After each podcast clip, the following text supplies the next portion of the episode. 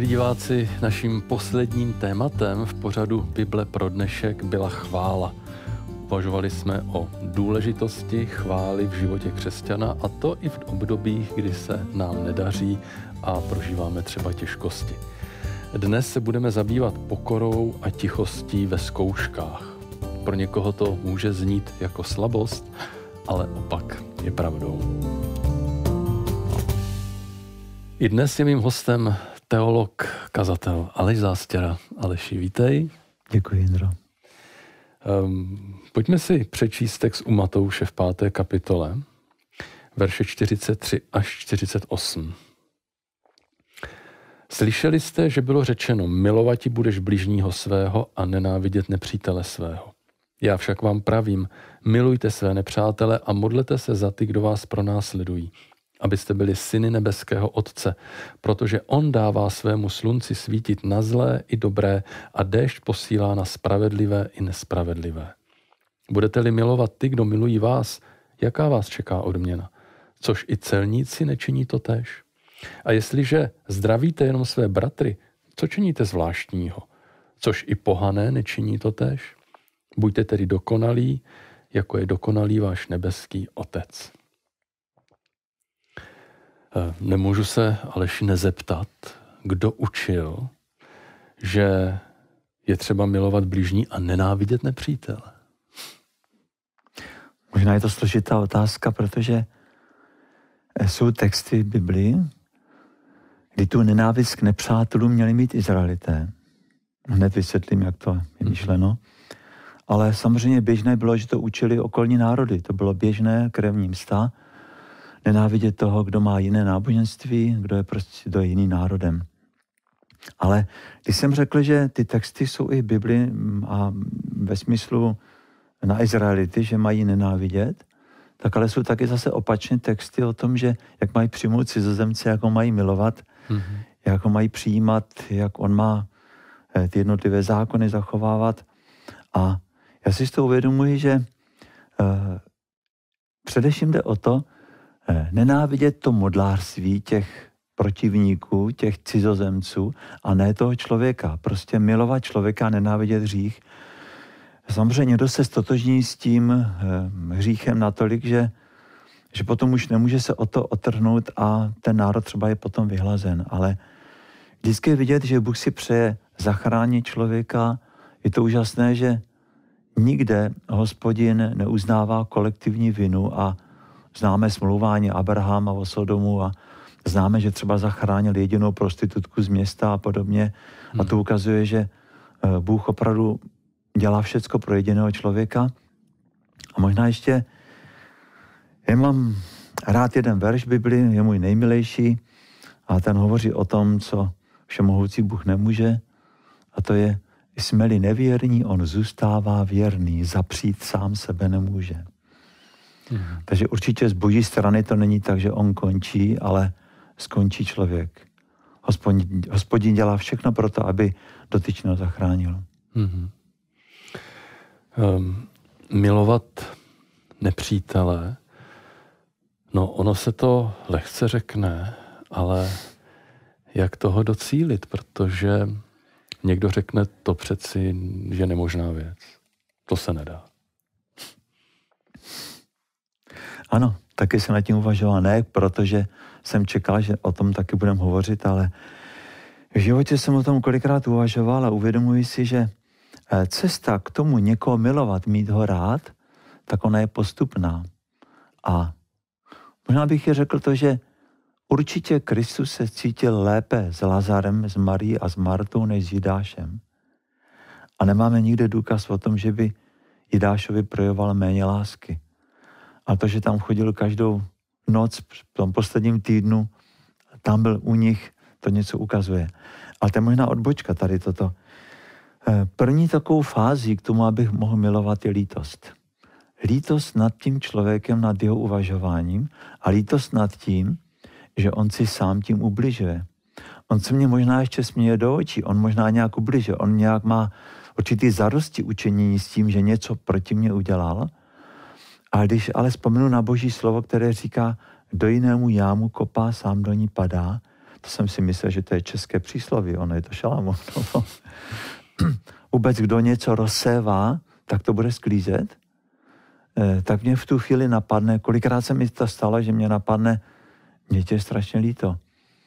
A takhle bylo líto i ze strany Ježíše Krista těm žoldářům, tomu veliteli, prostě tomu židovskému národu, když vlastně z kříže prosí odpustím, protože nevědí, co činí. To teď říká třeba Štěpán, když je kamenován. Hmm. Je jim to líto. A ta lítost vede k tomu, že potom může z toho být, že milují svého nepřítele. Hmm. Um, znamená to, znamená milovat nepřítele, nebránit zlu, protože někdy to může být tak, že hm, bránit zlu může znamenat ublížit nepříteli, protože jinak tomu zlu nezabráním. tak víš, jak, jak to s tím letím je? To je velmi těžká otázka. A teď eh, jakákoliv odpověď může znít jako určitá filozofie v naší situaci, kdy nezuří žádná válka, nejsou žádné problémy. Takže já odpovím úplně prakticky, úplně jinak. Když jsem eh, přednášel české menšině na konci války v Jugoslávii, kdy ještě hrozilo tam ostřelovači a podobně, tak za mnou přišel syn ředitelky české menšinové školy. A protože věděl, že jsem duchovní, tak mě říká, pane Zastěra, jsem katolík a chodím pravidelně do kostela a kněz mě řekl, že nemám žádný hřích. To, že jsem zabíjel, to, že jsem byl ve válce. Zemřelo spoustu mých kamarádů. A já vím, že jsem zabil hodně lidí. A já mám výčitky, že jsem se dopustil, dopustil hříchu. Co na to říkáte vy?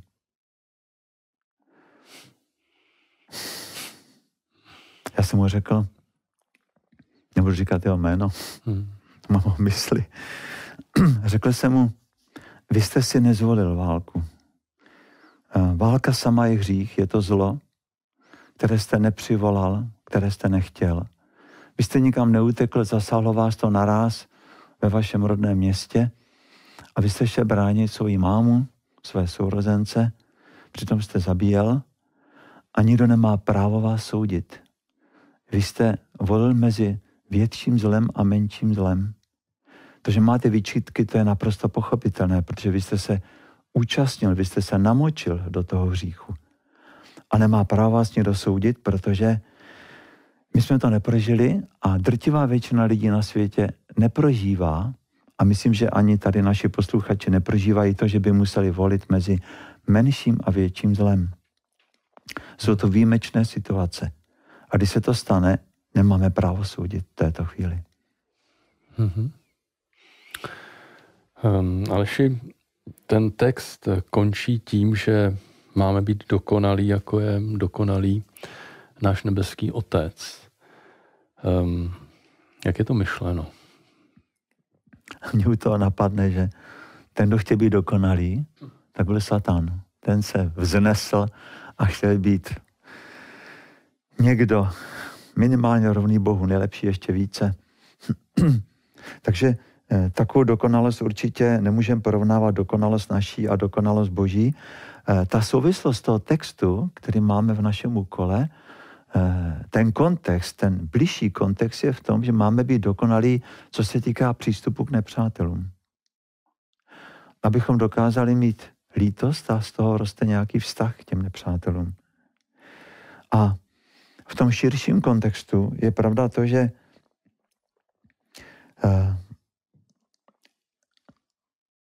my vidíme, jak to bylo ve starém zákoně, jak to bylo třeba s tím prostě nezabiješ a tak dále. A v tom širším kontextu vidíme, že proroci, jak mluvili ve starém zákoně a mluvili o tom, že neutiskujte, mějte, milujte sirotky, pomáhejte jim, mějte míru správnou při obchodování a podobně. A tady se hovoří o tom zcela běžném, prostě neutiskovat člověka v těchto věcech. A i v tom, té novozákonní době my čteme, že třeba Jakub říká, že náboženství čisté, neposkvrněné, co to je navštěvovat vdovy, sirotky a tak dále.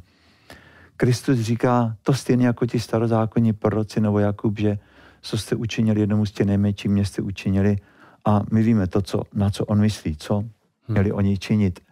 Takže tady v této věci, to je ta dokonalost. Dokonalost v jednání.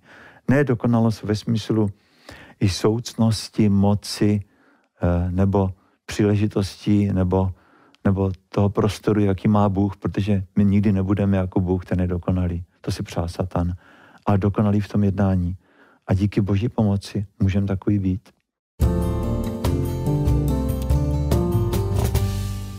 Jaké existují možnosti sdílet křesťanské hodnoty? Co třeba korespondenční kurzy? Středisko korespondenčních kurzů nabízí nově online kurzy, ale samozřejmě je možné stále studovat tradičně prostřednictvím pošty. Pomůžete nám s propagací kurzu Zvládej svůj život? Jednou z možností je vložit pozvánku ke kurzu do schránky svých sousedů. Samozřejmě můžete šířit celou naši nabídku kurzů i online. Odkaz na webové stránky poslat třeba e-mailem nebo sdílet na sociálních sítích. Děkujeme, že pomáháte sdílet Krista. Ten náš eh, úkol, to naše téma se jmenuje eh, Pokora a tichost ve zkouškách a tady ehm, v prvním listě Petrově ve druhé kapitole, verši 18 až 23, se říká, služebníci podřizujte se ve vší bázni pánům, nejen dobrým a mírným, nýbrž i tvrdým. V tom je totiž milost, když někdo pro svědomí odpovědné Bohu snáší bolest a trpí nevině. Jaká však sláva, jestliže budete trpět, trpělivě snášet rány za to, že hřešíte. Ale budete-li trpělivě snášet soužení, a jednáte dobře, to je milost před Bohem. K tomu jste přece byli povoláni. Vždyť i Kristus trpěl za vás a zanechal vám tak příklad, abyste šli v jeho šlépějích. On hříchu neučinil a v jeho ústech nebyla nalezena lest. Když mu spílali, neodplácel spíláním. Když trpěl, nehrozil, ale vkládal vše do rukou toho, jenž soudí spravedlivě. Uh, Aleši, má být křesťan člověk, který na sobě nechá štípat dříví, jak se lidově říká? A nebo, nebo se může i bránit? Takže určitě už nebudeme hovořit o vyhrocených situacích, o válce, jako jsem před chvílí mluvil, hmm. ale úplně o běžném životě. Určitě křesťan nemá být jako Diogenes, který zaleze do sudu, ale má být tím, který se brání. Ale čím se brání? Brání se tím, jako třeba Daniel, že proti ně nemohli nic nalézt poctivou prací, přístupem hmm. k lidem, eh, tím, že chodí včas do práce třeba, hmm. ale a může se bránit i tím, že třeba udělá něco nad, eh, jako Kristus říkal, běžte ještě druhou míli a podobně dejte plášť a tak dále, tak eh, já můžu tomu nadřízenému třeba, který po mně jde, tak mu napsat k narozeninám přání. Nebo poslat mu přání do nového roku. Udělat něco navíc.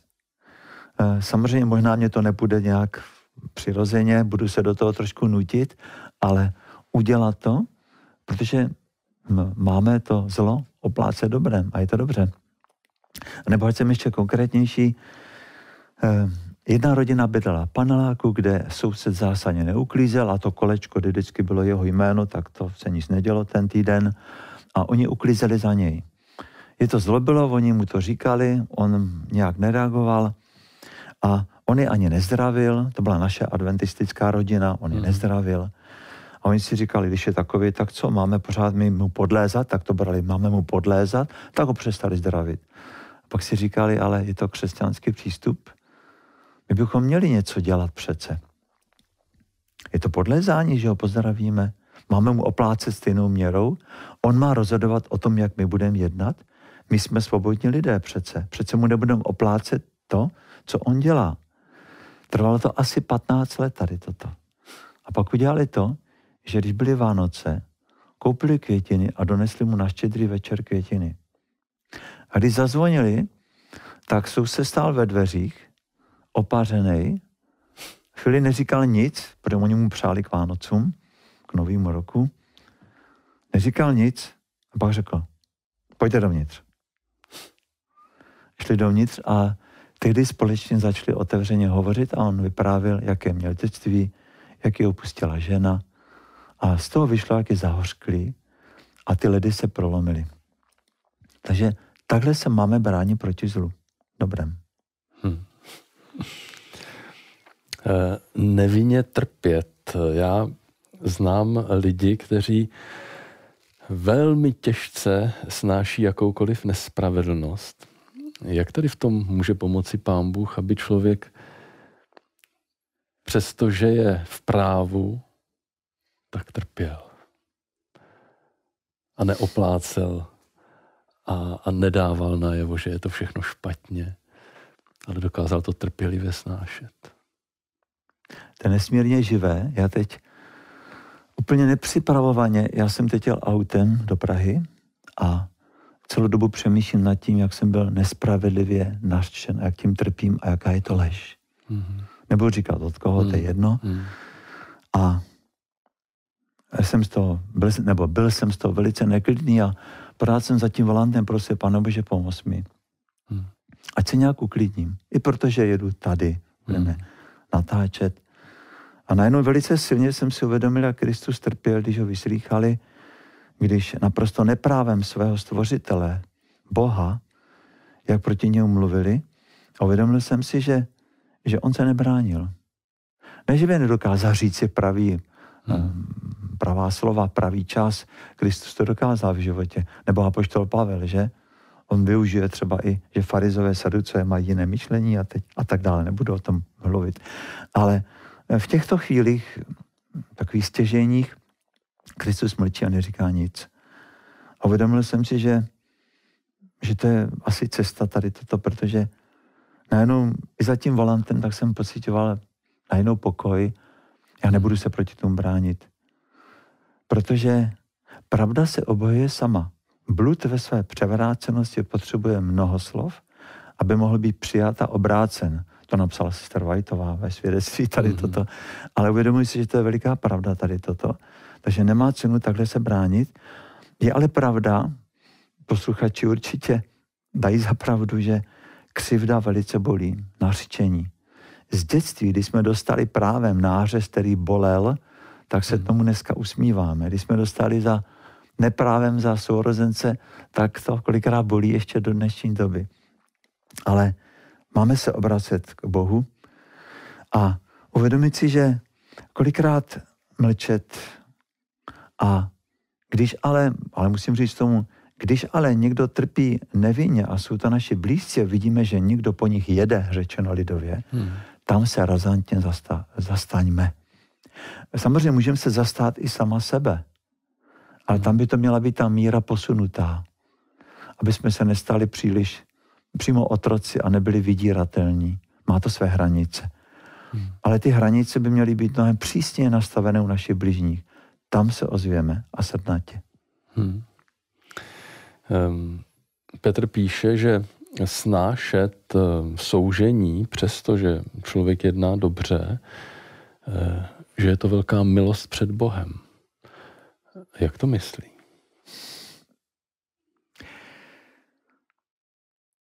Prožil jsem a já věřím zase, že i naši posluchači prožili, že někdy člověk prožívá utrpení, to je jedno teď jakékoliv, od někoho z nějaké strany a při tom utrpení najednou si uvědomíme, že, že to utrpení, ty problémy nejsou kvůli mému hříchu, kvůli mé slabosti, kvůli mému špatnému rozhodnutí, ale že jde o svědectví o Ježíši Kristu a že vlastně mám hájit svého spasitele.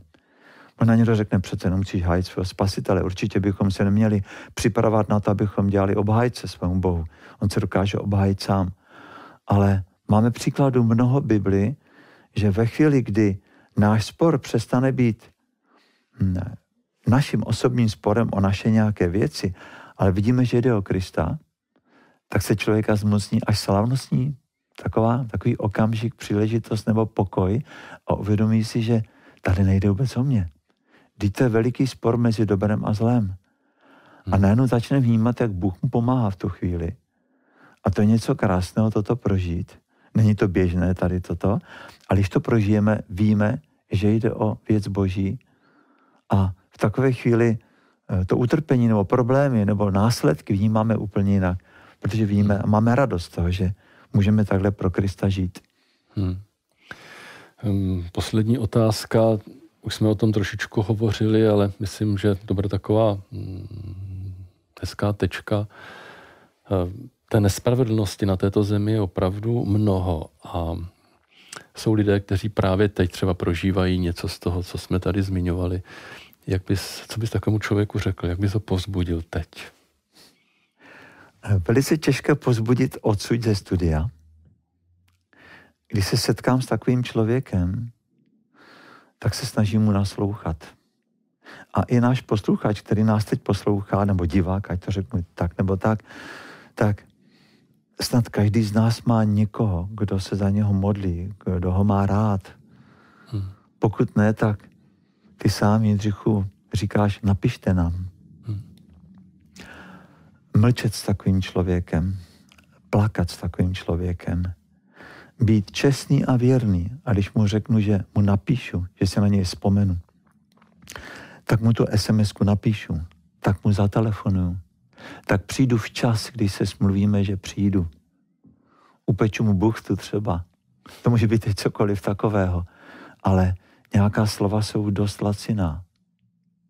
A teprve, když on pozná, jakým způsobem máme o něj zájem a přesto prožívá stále tento zápas, tak je možné klidně říci, myslíš si, že to, že mě záleží na tobě, že můj zájem o tebe je větší než boží zájem o tebe?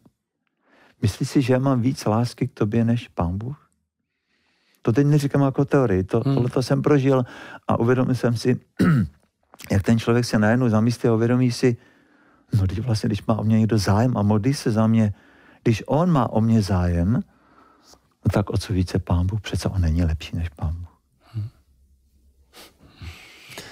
Aleši, díky eh, za to, co zaznělo, za tvé myšlenky. Věřím, že to pro naše diváky, posluchače bylo povzbudivé a za týden se Děkuji. uvidíme. Kež to pán požehná.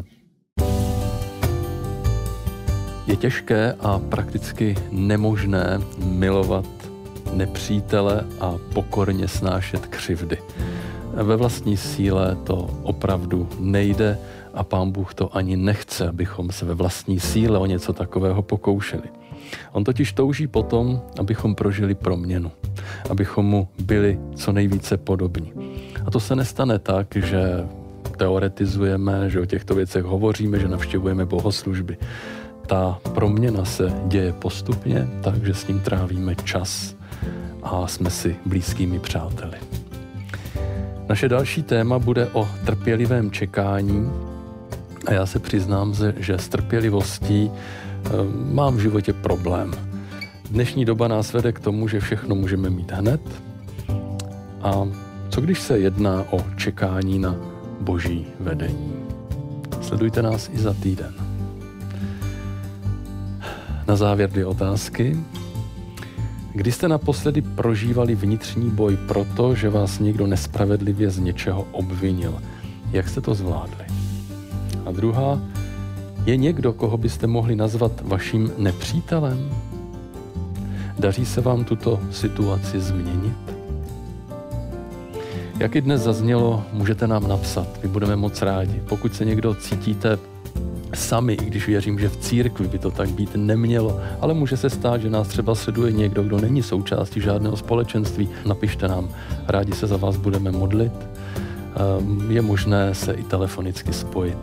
Jsem moc rádi, že nás sledujete, jsme rádi, že náš pořad je pro vás v životě oporou, inspirací a my se budeme těšit za týden na další setkání. Naschledanou.